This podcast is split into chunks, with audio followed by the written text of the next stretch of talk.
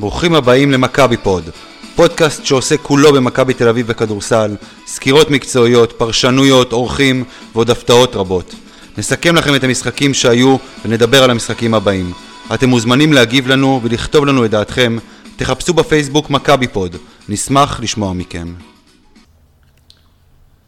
אהלן חברים, כאן אמיר טראו וגיא קופיצ'ינסקי, פרק החמישי של מכבי פוד. היום בהתחלה אנחנו ככה נתייחס אה, בכמה מילים לרעיון עם רועי גלדסטון אה, בשבוע שעבר, ככה מה שלא הספקנו אה, באמת בפרק הקודם. נדבר גם על ההפסד המרגיז הזה למילאנו, ונתכונן לקראת דרושפקה ביום חמישי, עוד משחק בית ש... חייבים לנצח. בדיוק.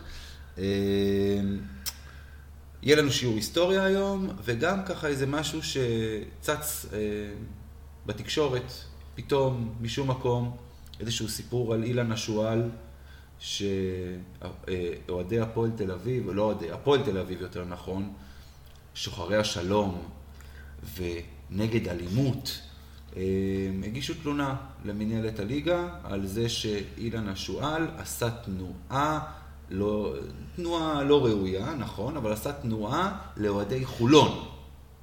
אבל אנחנו נרחיב ונדבר על זה.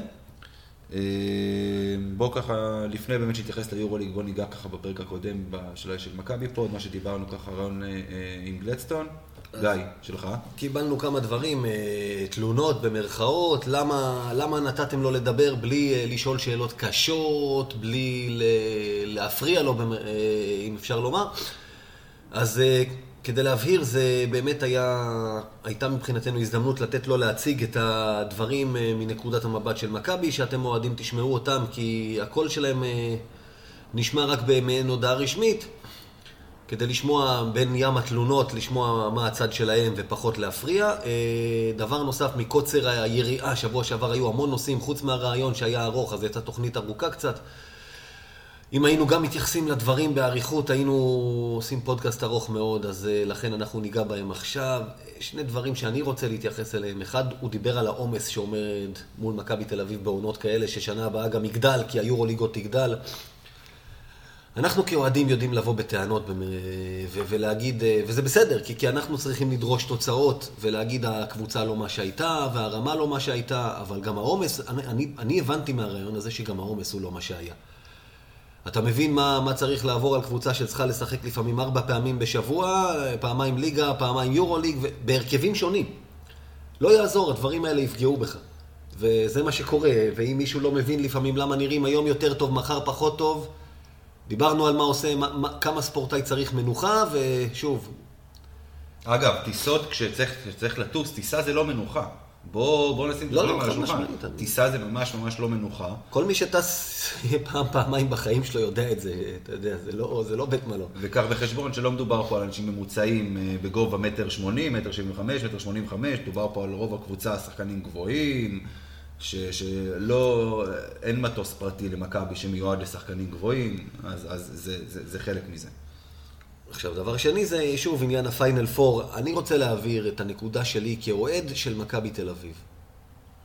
יש את התלונות של אה, כמעט כל יתר הקבוצות על העניין שמכבי משוריינת ביורוליג ולכן הפיינל פור מאזן את זה.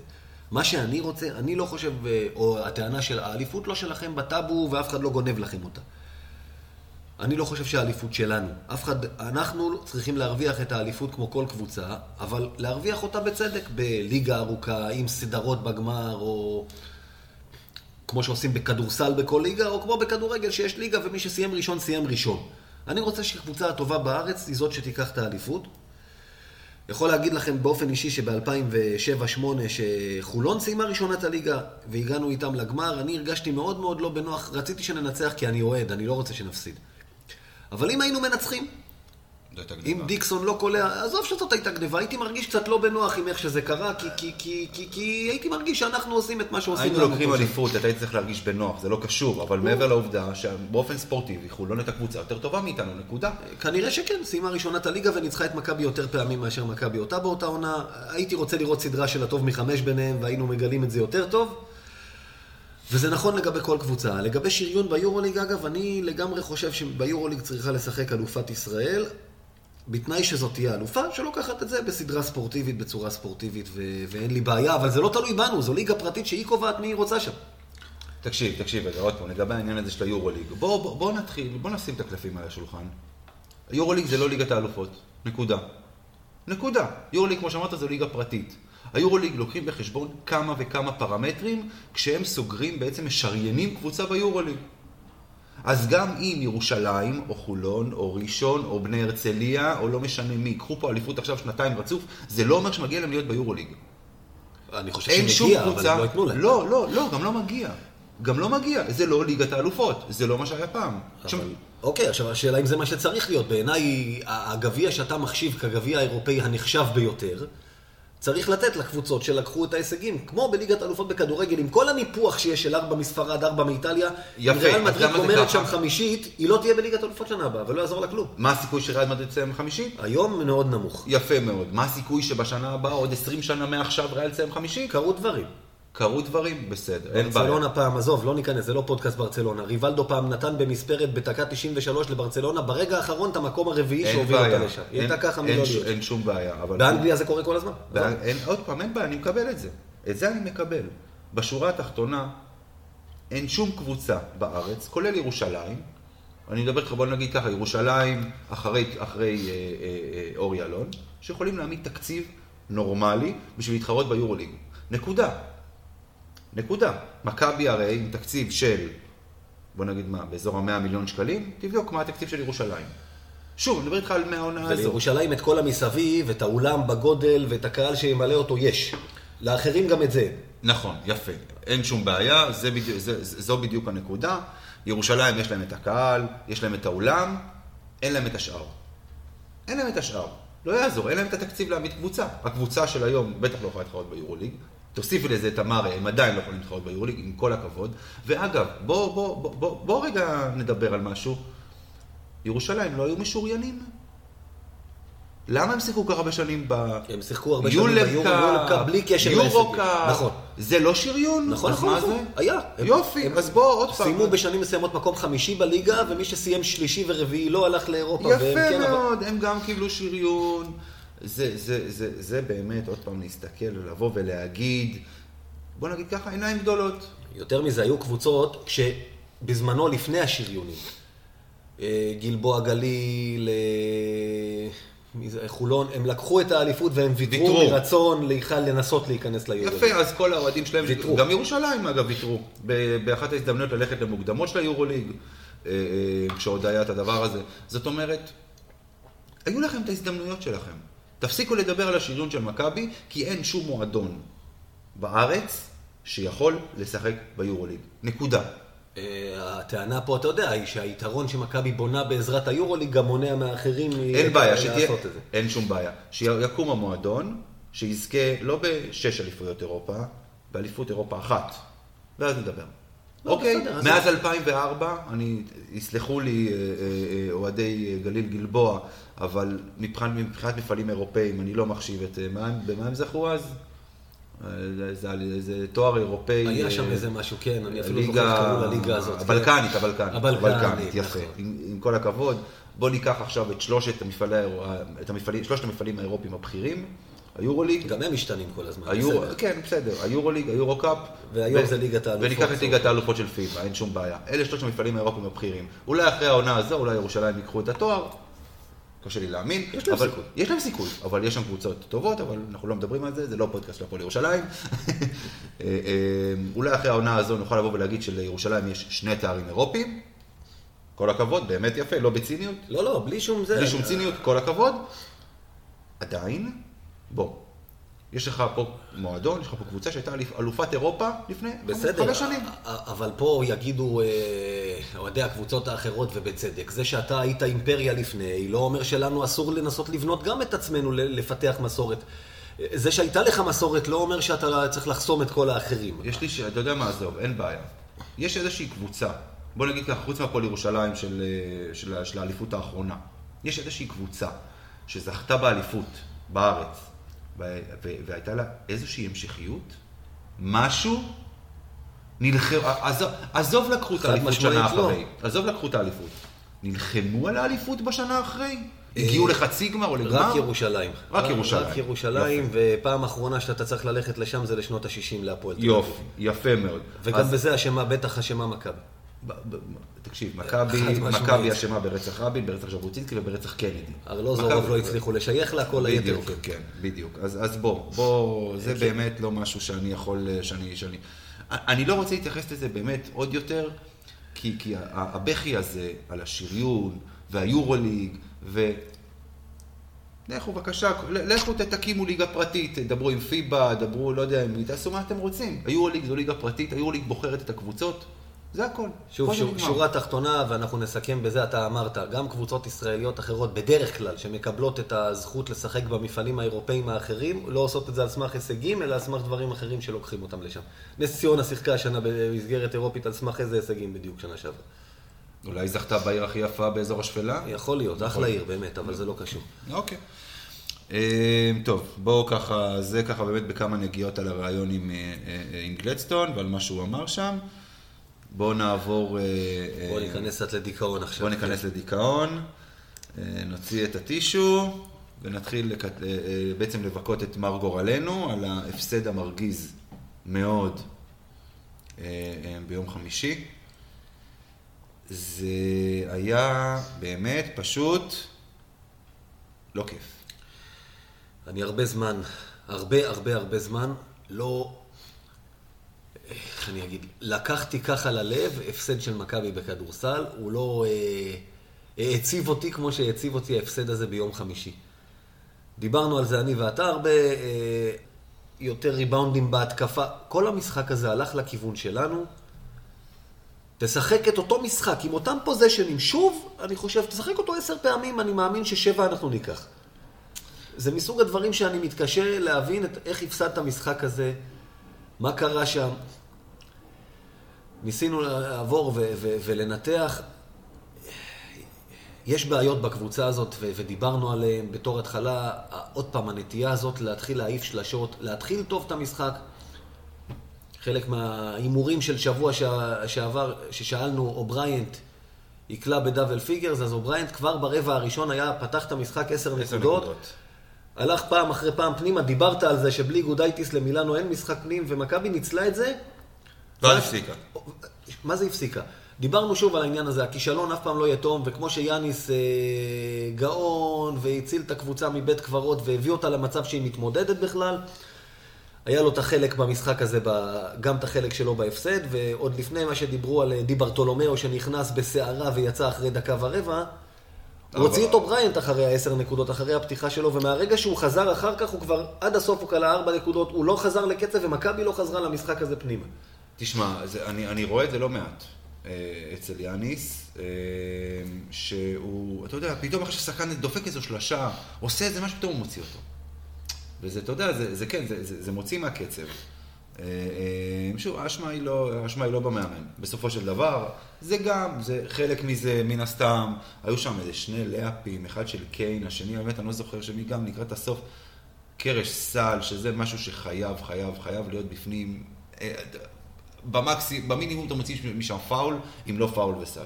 במשחק שנגמר בארבע הפרש, זה אומר שהפוזיישן האחד הזה לפה לשם, אלה דברים שמכריעים את המשחק, אבל העניין הוא שבאמת, כמו שהמשחק התפתח, כמו שאמרת, זה לא... אני לא, אני לא מחפש פה אשמים, יותר, אה, דיברנו על זה בפודקאסט הראשון, שהקבוצה שלי נלחמת ו, ו, ואתה רואה שאכפת לה והיא עושה הכל, אני לא כועס. אין פה כעס, זה פשוט אכזבה בקטע ש, של... המשחק הזה סיבך אותנו. אנחנו נדבר אחר כך בהמשך על כמה, אבל היינו צריכים לקחת אותו, וזה היה נותן... לקחת את המשחק הזה היה מקפיץ אותנו מבחינת הסיכויים מאוד מאוד מאוד למעלה, בטח כשאתה מסתכל על מה שנשאר, ולא לקחנו אותו, לכן האכזבה. אה, אז דיברנו על זה שוב, אראלה וייסברג בוואלה ספורט עשה לי את העבודה, שוב, על המכבי במשחקי חוץ, הוא פשוט עשה איזה סכמה בעניין הזה, הנה 10 השלשות. ל-31 ל-3 בקובנה, 8-33 ל-3 בראשון לציון. במדריד יותר סביר, 28 זריקות בלבד, 10 נכנסו. בדרייב אין הייתה שיא ההשתוללות, 47 שלשות שנכנסו 15. בקיצור, במילאנו, 12 מ-34 זה סביר מבחינת אחוזים, אבל זה עוד פעם יותר מדי, שכמו שאמרנו, שהיתרון שלנו עליהם היה בצבע. והפסיקו לעשות את זה. בלק 11 נקודות, מעט מדי למשחק הזה, זה אומר שלא הלכו אליו מספיק. אובריינט אחרי פתיחה כזאת, לא יודע אם היה מגיע ל-30 שהגיע ביד אליהו, אבל ל-20 היה צריך להגיע, ו- ולא הגיע כי הפסיקו לשחק עליו. תשמע, זה לא, זה, זה, זה, זה לא שחור ולבן, אה, אה, ואני, אתה יודע, לי ולך יש את הוויכוח הזה לא מעט. אה, אני בדעה של אם אתה מקבל, אם, אם יש לך את ההזדמנות לקחת, גם אם זו זריקה משלוש, וזו זריקה משלוש שהיא נוחה, אתה צריך לקחת אותה, כי אתה לא יודע מה יבוא לך אחרי זה. אתה לא יודע מה, איזה אופציה תהיה לך לזריקה אחרי זה, ואתה לא יכול לדעת, ואם יש לך זריקה נוחה, אתה צריך לקחת אותה. זו דעתי. אז הרבה פעמים הקבוצה, בדרך כלל, הקבוצה הביתית, תיתן לך את ה... אתה יודע, בזמנו הקבוצה המיתולוגית של פיני גרשון הימרה על השלשות של היריבות שלה. נכון, כל הזמן. יפה. לפעמים הייתה מקבלת על זה בראש, אבל רוב הזמן הסטטיסטיקות האלה מתיישרות, נכון. וזה עבד לה. אבל אני רוצה לשים דגש על משהו שדיברנו כבר, ו- ואני עוד פעם רוצה לדבר על זה. אה, אה, יש שחקנים שאתה יודע, הם, הם, אתה, אתה מסתכל על הסטטיסטיקה שלהם ואתה אומר, איפה הם לעזאזל כל המשחק? אני מסתכל ובאמת, דיברנו על יובל זוסמן לפני אה, פרק או שניים, שיחק 13 דקות, זרק פעם אחת לסל. על אחד שהעלה אותנו ליתרון נקודה, אגב, לפני, בדיוק לפני שהתחילה הריצת 10-0 של, ה, של. האיטלקים. אז, אז בסופו של דבר, כאילו, למה אתה על המגרש?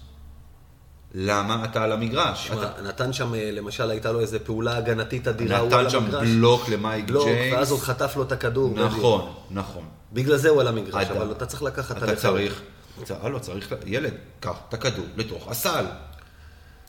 קח את הכדור לתוך הסל.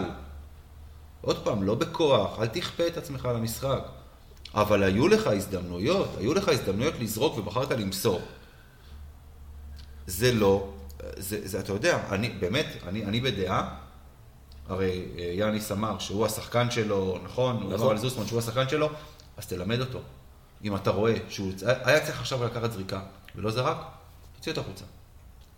תוציא אותו החוצה. ככה הוא ילמד. ככה הוא ילמד שהוא צריך לקחת על עצמו. זה מה שאני חושב, וגם, אה, אגב, גם ג'יי כהן, צריך 20 דקות. נו, אני לא זוכר מתי הוא שיחק 20 דקות ביורוליג, שיחק 20 דקות, ושיחק לא רע, אבל לקח שלוש זריקות מהשדה ועוד שתיים מהעונשין. אלה, אלה שחקנים, כהן יש לו יד לא רעה. גם משלוש, גם מחצי מרחק. נכון. אה, צריך לקחת יותר בדקות. שוב, השאלה איך המשחק זרם, אני לא ראיתי ג'יי כהן או את זוסמן במצבי זריקה יותר מדי. מי שהוציאו לפועל היה רול ווילבקין וג'רמי פרגו שלקח יותר מדי זריקות אתמול. דיאנדרי קיין לקח תשע זריקות, כלה אחת מהם ביום שאתה יודע, אנחנו מהללים אותו כל שבוע בצדק. הוא אתמול, אה, אתמול, סליחה, ביום חמישי, לא בא לעבודה, לדעתי גם בשני צידי המגרש, כי בסופו של דבר ברבע האחרון אה, מייק ג'יימס שנשמר יפה עד אז התחיל להשתולל. אה, אז בסוף, מה, מה, למה הוא היה כל כך הרבה דקות? פה שוב, זה כבר החלוקה של המאמן. ג'רמי פרגו הרבה יותר מדי דקות, דיאנדרי קיין יותר מדי דקות, די ברטולומיאו הרבה פחות, שוב, בטח איך שהוא נכנס למשחק. יפה, על דיברטולומיאו זה משהו שבאמת, אתה יודע, פה לדעתי זו הטעות אולי הכי, הכי קריטית של המשחק מבחינת, אה, אה, מבחינת אה, ספירופולוס. אמנם הוא נכנס בפיגור 4 והוא יצא בפיגור 2, זאת אומרת, מבחינת תוצאה הוא לא ממש השפיע, אבל הוא נכנס ושיחק 4 דקות ו-42 שניות, ובזמן הזה כלה שתי נקודות, לקח שני ריבאונדים, מסר שני אסיסטים. למה להוציא אותו אחרי 4 וחצי דקות? הנקודות שלו, גם השתי נקודות האלה, זה לא השתי נקודות, זה סל שבא מריבאונד התקפה אחרי שתי. החטאות, הוא רץ מאחורה, לקח כדור, ובאיזה floater כזה שם את זה בפנים. וב floater שם בפנים, כן. בדקות שמכבי חזרה למשחק וזה הכניס מומנטום, בדקות שאם הכדור הזה גם בחוץ ושל האיטלקים, זה היה נגמר שם, דרך אגב. צריך לומר, אגב, פייר, לאיטלקים גם היו כמה הזדמנויות לפתוח פערים עוד יותר גדולים, והם נכון. גם, הם קבוצה במומנטום שלילי ובכל כך לחץ, שראית פתאום שהם גם יוצא להם הכל הפוך. הם תשמע. יכלו להעניש אותנו הרבה יותר על הטעויות אבל שלנו. גם מכבי, היו להם הזדמנויות, הם, לא הם, הובילו הם בנקודה או בשתיים, ואז מייק רלו החטיא איזו שלושה פנויה, שהייתה יכולה לעלות את זה לך לארבע או חמש, אולי כן. בכלל גם אה, אה, לגמור את המשחק הזה. לפתוח מומנטום, זה, זה, זה הדבר השלישי שדיברנו עליו. יש לפעמים, אתה יודע, מה שעושה הרבה פעמים הבדל בין קבוצות גדולות או כאלה שלקחו הישגים, לכאלה שלא, זה האופי. הקבוצה של 2013-2014 שלקחה את כל התארים, הייתה קבוצה לדעתי לא יותר מוכשרת מזאת שיש היום במכבי. היא לא. הייתה ווינרית, את, את הזריקות החשובות היו צוללות פנימה. פה, מה שחשוב יצא. מייקל רול דיברת עליו, 16 נקודות הוא השיג בערך 5 דקות לסיום. הסל האחרון שלו, אה, אה, מכבי הייתה ב-71 נקודות, ואז הסל של זוסמן.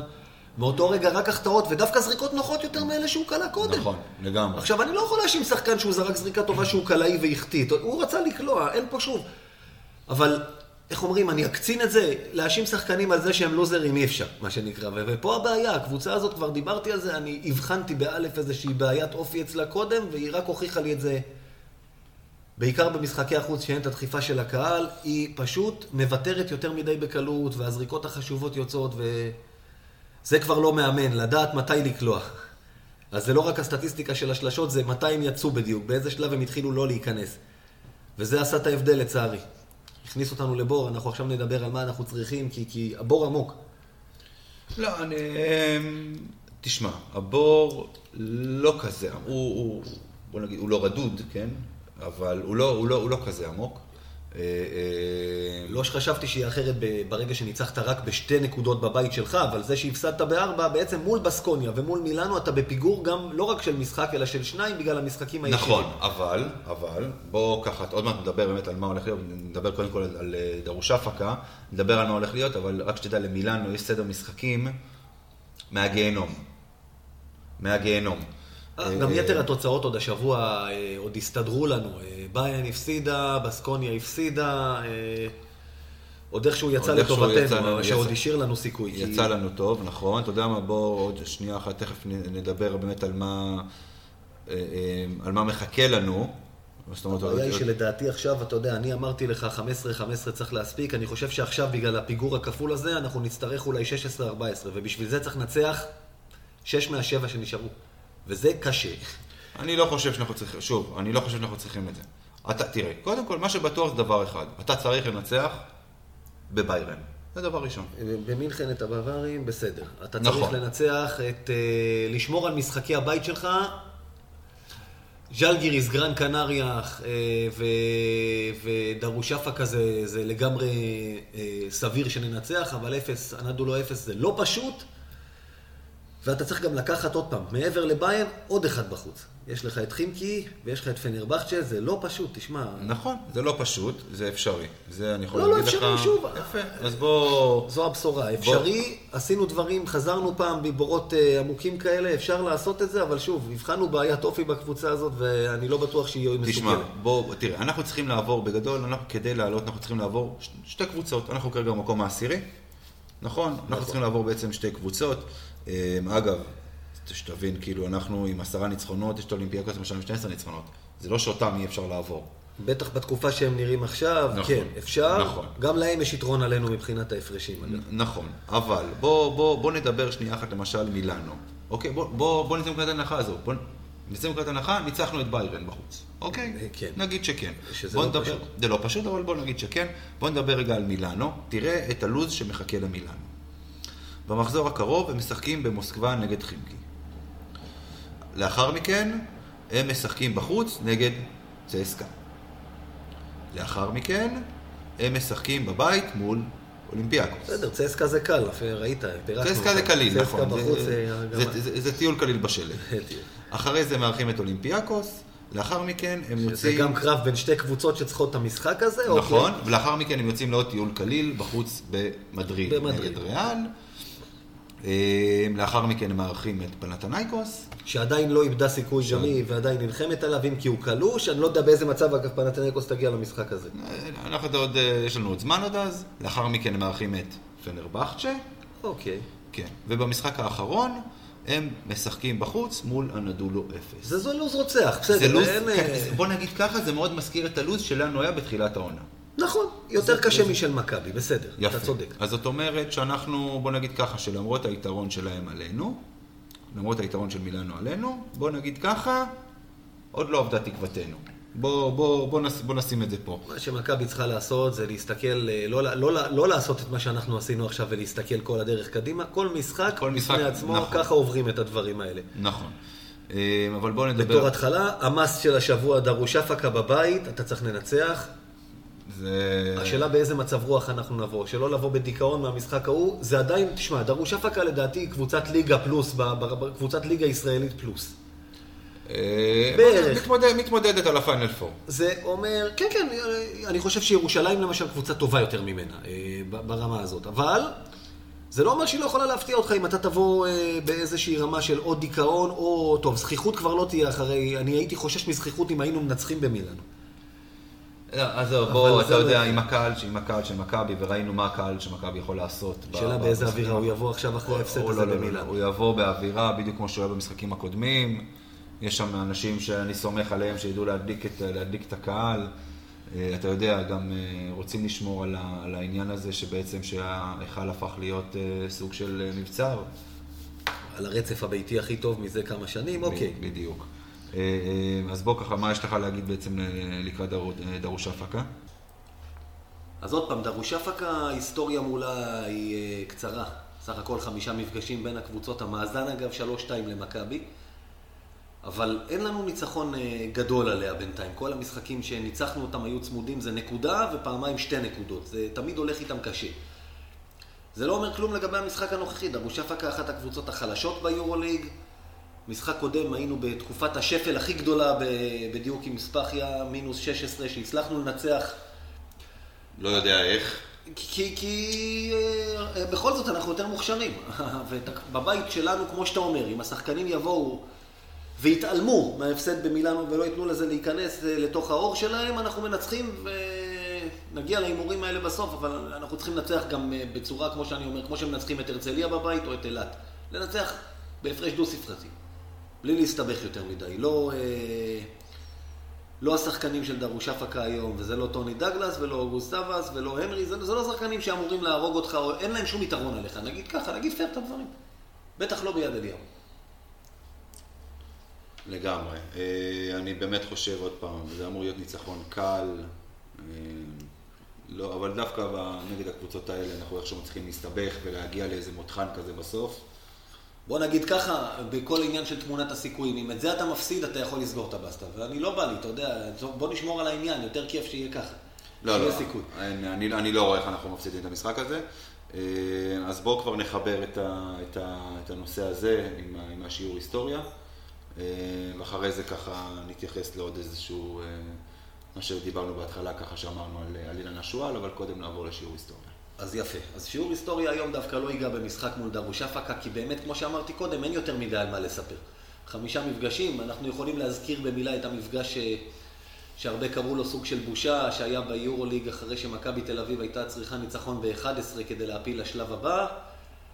התקרב הסיום, משחק צמוד, ומכבי מבינה שלא יושג בזמן החוקי, וניסתה להחטיא עונשין בכוונה כדי להגיע להערכה. הטורקים הבינו את הפרינציפ והחטיאו מהצד השני כדי לא להגיע להערכה. שורה תחתונה לא הצלחנו, וניצחנו רק בארבע, הלכנו הביתה, זה היה משחק שהרבה דיברו על אה, בושה שמכבי מנסה לה להפסיד, אבל חבר'ה, היא עשתה מה שהיה צריך לעשות, נגיד את זה בזה.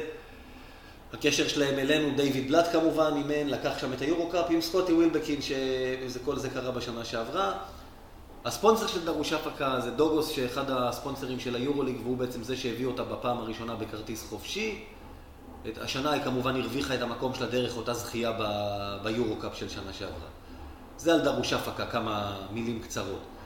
את שיעור ההיסטוריה נייחד לקבוצה שעשתה את מה שבינתיים עושה הקבוצה הזאת של השנה, ואני מקווה שהקבוצה הזאת תסיים אחרת. קבוצה שאתה מרגיש שהפוטנציאל קיים, ובכל פעם שהייתה יכולה לפספס הזדמנות, פספסה הזדמנות. אנחנו נחזור אחורה, הכי אחורה שחזרנו עד עכשיו בשיעורי ההיסטוריה שלנו, עונת 96-97. מה שמיוחד בעונה הזאת, במכבי תל אביב עושים איזשהו ניקוי אורוות, אם אפשר לקרוא לזה ככה, אחרי אה, השנה הקודמת. זה אומר שחוץ משני הזרים, אה, צ'ורצ'יץ' וצ'יימברס שהיו, ששוחררו והוחלפו, מכבי משחררת את ג'ף קנט ותומר שטיינאוור, וזה פחות חשוב, אבל שני סמלים מאוד מאוד גדולים, מוטי דניאל ודורון ג'אמצ'י. שזה לא היה עניין של מה בכך. כנראה שהיא הרגישה שאחת העקב האכילס של הקבוצה בשנה לפני היה ההגנה. למשל, הייתה חמישייה, קטש, ג'אמצ'י, צ'יימברס, צ'ורצ'יץ' ונדב הנפלד אחד שהיה צריך לשמור בשביל כל הקבוצה. אז הם החליטו, וצביקה שרף שבא באמצע העונה, אוהב מאוד הגנה, בעיקר הגנה אישית, החליטו לשים את הדגש על זה. אה, מי שנשאר בסך הכל מהעונה שלפני, עודד קטש, נדב הנפלד וברד ליף, וגיא גודס שהיה אחרי פציעה ובנו עליו שיחזור בהמשך העונה. מכבי אבל באותה עונה מעמידה קבוצה עם רוטציה רחבה של עשרה שחקנים, זה אז לא היה עניין של מה בכך, זה פעם ראשונה שהם העמידו רוטציה כזו רחבה, שהם ניסו להחזיר את עצמם להיות כוח באירופה אחרי כמה שנים שלא. וזה אומר שהם הביאו קודם כל כמה מתאזרחים מעניינים שהם מצאו בכל מיני מקומות. הגיע בורקו רדוביץ', הגיע קונסטנטין פופה, מישהו שהיה לו רזומה של מכללות אה, ופו אורטז, והגיע למכבי, דיברו על זה שהוא נשוי לישראלית, פתאום מגיע לך ישראלי של 2.20. אתה... דיברו על זה שמכבי פתאום לא צריכה לחפש סנטר זר. הזרים ש... עכשיו, רגע, ניגע לפני הזרים, עוד מתאזרח אחד, בחור שהגיע בגיל 24 ממגדל העמק. גילו בחור אמריקאי שנשוי לישראלית באותו זמן, בת 42, אולי שמעתם עליו, דריק שרפ. היתר איתו היסטוריה, הפך לאחד הסמלים. הזרים שמכבי מביאה, מביאה זר ששיחק לפני בהפועל תל אביב, נוריס קולמן, אגב, הזר הראשון שהגיע מקבוצה ישראלית אז מירושלים למכבי. מכבי עשתה את זה, ומאותו רגע כבר לא התביישה לעשות את זה, אז באותו זמן היא מביאה זר שבהפועל תל אביב היה תותח גדול, אלפונסו באק ג'ונסון, ש... זר ב... ב... שיש לו איכויות מאוד מאוד אה, גבוהות, ב... יודע לעשות אה, הגנה, יודע לתקוף. הזר השני היה איזה סוג של תעלומה, רנדי ווייט, בכל זאת החליטו ללכת על גבוה, למרות ההבאה של פופה, אחרי שראינו את פופה הבנו שזה היה בכל זאת כורח המציאות.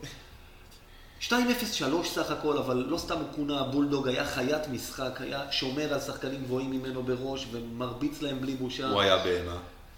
יודע לקלוע מבחוץ שצריך, ובעיקר מאלה שאתה אוהב כי הוא חי את המשחק, הוא מתאבד, הוא קופץ על המגרש, הקהל היה, הקהל היה מטורף עליו, הוא התחבר וציפו מהקבוצה הזאת ללכת רחוק. זו הייתה שנה שמכבי הייתה צריכה להחזיר את עצמה להיות כוח באירופה. וכל פעם שהייתה את ההזדמנות לעשות את זה באותה עונה, והנה כמה דוגמאות, היא נתנה את הבעיטה. רק לפני זה, מילה על השיטה שהייתה אז ביורוליג. עכשיו תקשיבו טוב, תפתחו אוזניים, כי זה מסובך. וואלה, אני לא מבין אותה עד עכשיו בעצמי, אני חושב שאולי נפרסם את הטבלאות האלה אחרי, כדי שתבינו לאן זה הולך. זו הייתה פעם ראשונה שיורוליג הייתה 24 קבוצות, חילקו אותם לארבעה בתים של 6 קבוצות. מה שיפה, כולם עולים לשלב הבא, כולם. איך עושים את זה? שלוש ראשונות מכל בית מצטלבות עם שלוש אחרונות מבית אחר וכן, והפוך. ולא רק זה, אלא כל אחד גם גורר את המאזן שלו שהוא בא איתו מהבית הקודם. אבל בשלב הבא הוא משחק רק מול הקבוצות שעלו מולו, לא מול הקבוצות שכבר שיחקת מולם. כלומר, בית ראשון, נעשה רגע סדר שוב, שש קבוצות, זה אומר לשחק מול חמש אחרות בית חוץ, יש לך עשרה משחקים. שלב שני, אתה מקבל אה, שלוש קבוצות חדשות, משחק מולם בית חוץ, כלומר עוד שישה. זה השלב הראשון. מכאן, ארבעה ראשונות מכל בית, כלומר 16 סך הכל, עולות לשלב שמינית הגמר, סדרת הצלבה הטוב משלוש, רביעית מול ראשונה בבית מקביל, שלישית מול שנייה וכן הלאה.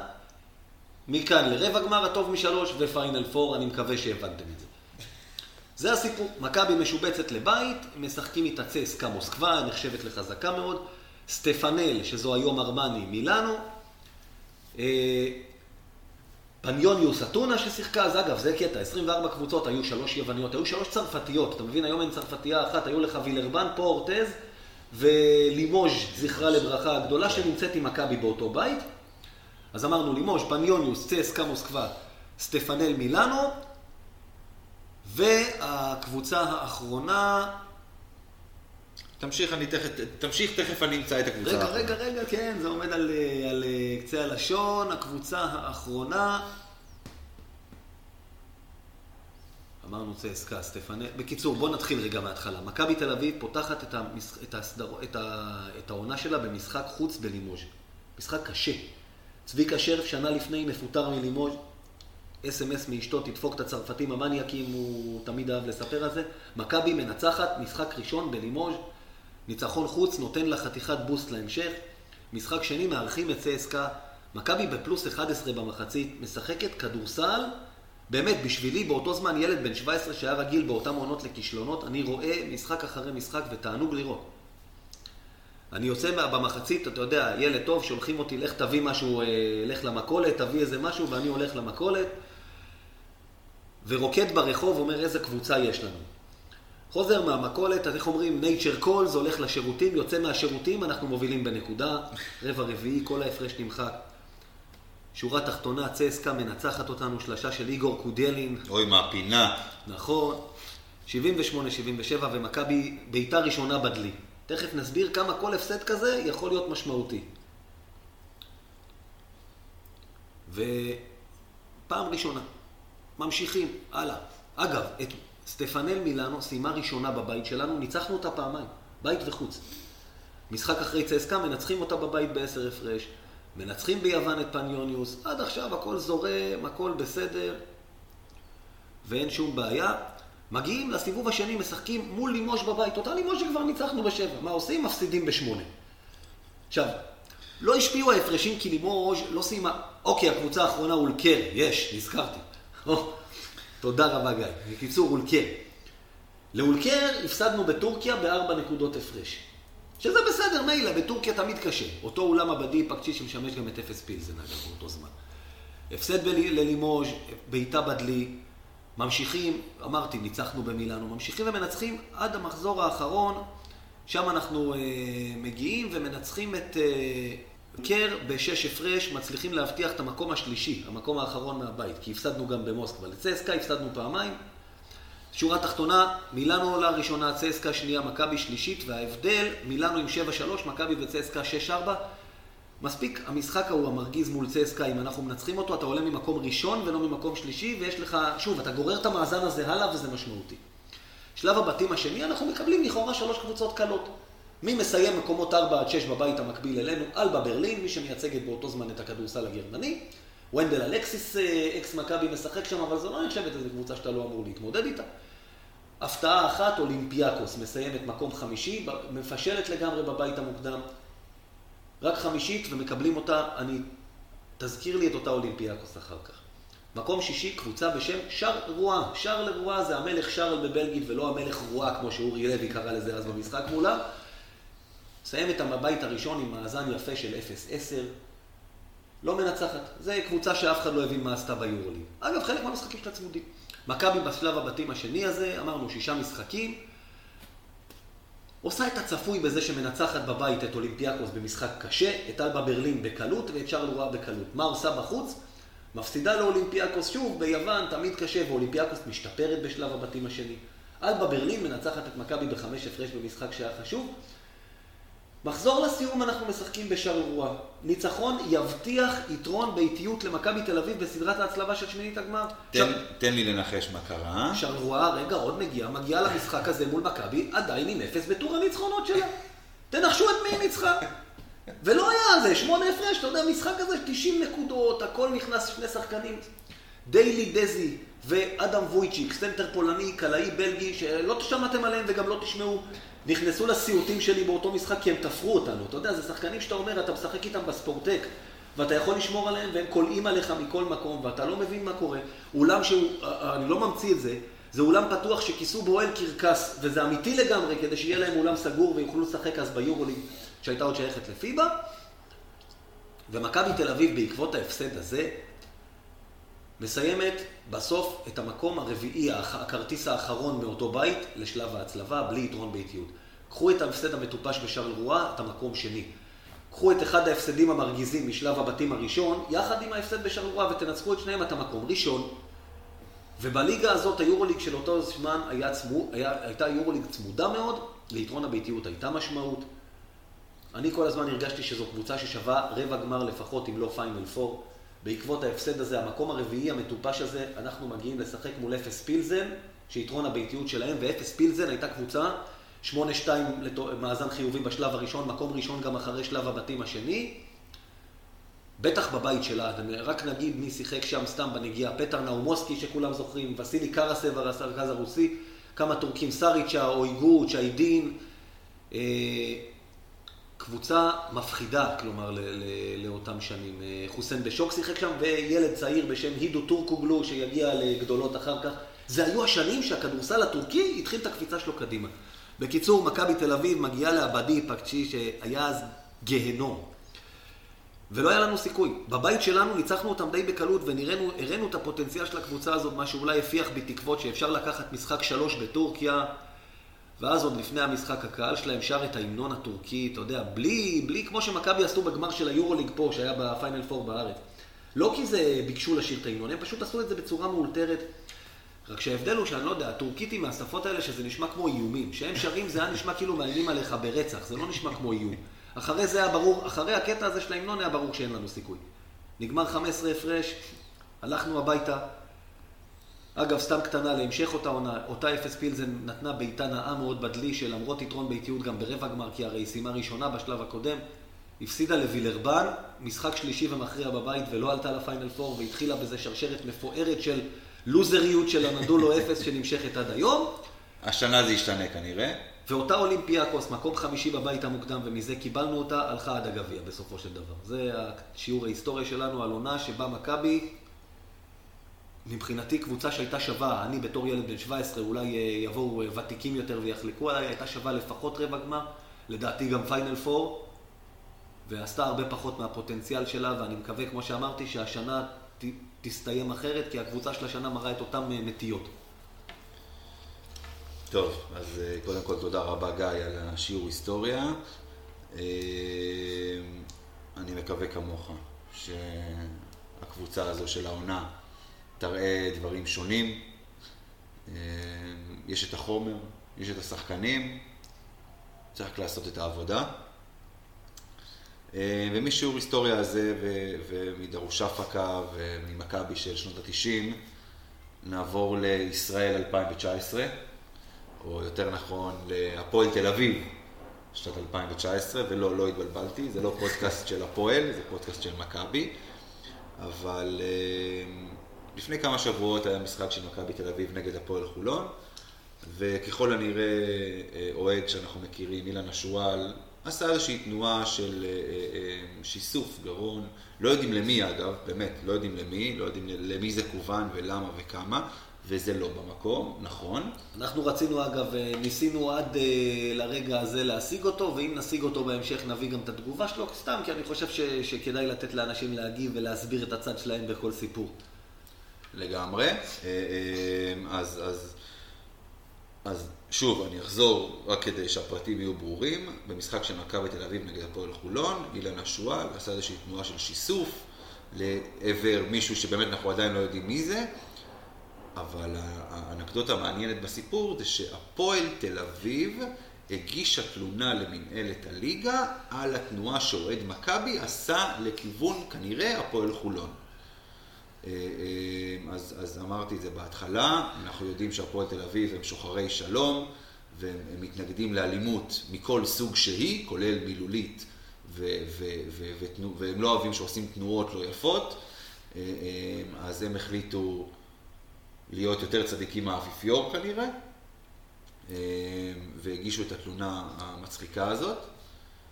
שאף אחד בחולון לא יתלונן, אם אנחנו מבינים נכון. אני לא שמעתי, לא שמעתי על תלונה מחולון, יכול להיות שיש. זה קרה שזה... לפני חודש בערך. זה קרה בערך לפני חודש לדעתי. אז אה, אם אה, לא יתלוננו עד עכשיו, אני מניח שאף אחד בחולון לא יתלונן. אבל כנראה שהפועל רצתה את התפקיד של התלמיד, ש... הוא היה אומר המורה, אמיר לקח לגיא את הקלמר, אתה יודע, למרות שגיא לא התלונן על זה שלקחו לו את הקלמר, מה שנקרא. בדיוק. אה, לא, לא, לא, אתה יודע, אני, אני כאילו, אני מנסה לחשוב, אתה יודע, הרי כאילו, הרי כל הזמן מדברים על זה שהפועל שרים את השירים שלהם, ואת התנועות שלהם, ואת כל הדברים האלה, והם נענשים על זה, אז עכשיו יודעים שגם מכבי יענשו. הם רק שוכחים שהתקציב שיש להפועל תל אביב, בוא נגיד ככה, אם מכבי תל אביב תקבל קנס, זה לא כמו שהפועל תל אביב מקבלת קנס. אה, למרות ששוב, אני לא רואה בכלל למה זה בכלל צריך להגיע לשם ואיך הגענו לשטות הזאת, אבל... זה לא העניין הזה. תראה, פעם, כל פעם נבהיר, כולנו רוצים להביא את הילדים שלנו למגרש כדורסל או כדורגל בעתיד, ויש לי תמיד, אתה יודע, את הוויכוח עם אשתי באיזה גיל כבר מתאים לקחת את הילדה לשם, וזה, כל פעם שקורה איזה אירוע אלים באמת, זה דוחה את הגיל הזה עוד קצת. אנחנו רוצים מצד אחד שהמגרשי ספורט יהיו מקום של ספורטיביות. בטח בלי אלימות פיזית, גם בלי אלימות מילולית. מצד שני, אנחנו גם בני אדם ואנחנו מבינים שאנשים באים למגרש להוציא את העצבים, ובחיים לא יהיה שטח סטרילי שהילד שלך לא ישמע קללות במגרש שהוא יבוא לשם. אז צריך להחליט מה מקובל ומה לא מקובל. אגב, לא כל תנועה כזאת, או לא כל איום שמישהו אומר למישהו, ושמעתי אלף כאלה במגרש, אני אחכה אחרי המשחק, ולא כל דבר כזה הופך באמת לתגרה אלימה. זה אחד. דבר שני, חבר'ה בהפועל תל אביב, אם אתם מגמדים שירי שואה ואיומים ורגב פנן שעושים לו תנועות של עניבה להזכיר לו את אבא שלו. אם זה בעיניכם לא סיבה להעניש, אז תנועת שיסוף כן, אני, אני פשוט לא כל כך מבין את המוסר הכפול, אני לא כל כך מבין את מה אמות המידה שלכם. זה לא מוסר כפול, זה טמטום. אה, אה, לא, זה לא, עזוב, אה, באמת, אתה יודע, אתה, אתה מנסה להסביר, בוא נגיד ככה, אתה מנסה לפעול, להסביר בהיגיון לאנשים שמצדיקים את מה שהם עושים, ועזוב, זה לא... אם הם היו יוצאים נגד הקהל שלהם על כל, כל התבטאות אלימה שיש שם, אז הייתי אומר, אוקיי, בסדר, זאת הקבוצה, איך אומרים, הצדיקה יותר מהאפיפיור, והם משמשים דוגמה ומראים את זה, אז יש להם את הזכות גם לבוא ולהתלונן, אבל זה לא מה שקורה. נכון, אז, אז באמת... אנחנו אה, אה, ננסה באמת להשיג אה, תגובה מאילן השועל, אנחנו באמת נשמח לשמוע מה יש לו להגיד על זה, למרות שאני בטוח שכבר, מה שעובר עליו כבר יישמע ומה שהוא חושב כבר יישמע באמצעי התקשורת.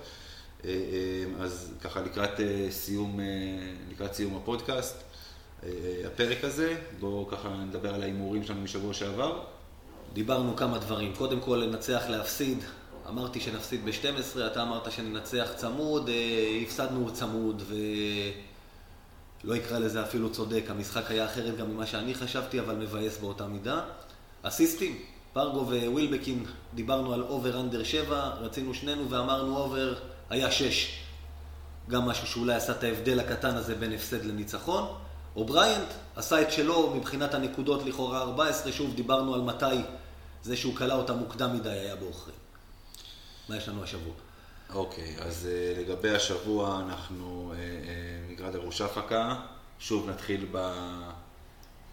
בהימור המתבקש, מכבי מנצחים? פלוס 13. אני אלך אפילו קצת יותר רחוק ממך, אני אומר מעל 20. יאללה, 20 זה בסדר. אני לא יודע, שוב, אני כן חושב שהאווירה השבוע שעבר תשפיע, יהיה קצת יותר קשה, רבע האחרון בורחים, ובזה ייגמר הסיפור. אוקיי, אמ, יובל זוסמן, ייקח יותר מארבע זריקות במהלך המשחק? ייקח. זה מסוג המשחקים האלה שאולי הדברים יזרמו קצת יותר קל. יובל זוסמן יסרוק 6-7 זריקות. יאללה, ניתן לו, נפרגן לו, 6-7. אני מקווה, אני מקווה גם שיקלע אותם. אמ, טוב, בואו בוא, בוא, בוא נסכם את זה ככה. מכבי הולכת לקראת אה, שבוע עוד שוב, אמרנו בהתחלה, עוד משחק שחייבים לנצח, ואני אה, חושב שסיכמת את זה יפה, שאם מכבי לא מנצחים, אין בכלל מה להמשיך בעונה הזו. לא יכולים ללכת הביתה, זה ייסגר סופית. המשחק הזה הוא, אה, הוא המשחק שצריך לקחת כדי להשאיר סיכוי, בוא, בוא נגיד ככה. אחרי שניקח אותו, נבוא שבוע הבא ונדבר על, אה, נתחיל לדבר תכלס, מה שנקרא, על מה באמת צריך לעשות בהמשך. אני חושב שאנחנו כל שבוע נדבר תכלס על מה צריך לעשות בהמשך. אה, כל שבוע נדבר על מה נשאר לנו ומה היריבות שלנו עשו ואיך אנחנו יכולים לעלות, אה, לעלות בעצם להצלבה. אז פה אנחנו בעצם מסיימים את הפרק החמישי של מכבי פוד. גיא, תודה רבה. תודה רבה לך. אז אנחנו היינו אמיר טראו וגיא קופיצ'ינסקי בפרק החמישי של מכבי פוד. חפשו אותנו בפייסבוק בעברית או באנגלית, מכבי פוד. תרשמו לנו, נשמח לשמוע את דעתכם ו... יאללה מכבי. יאללה מכבי.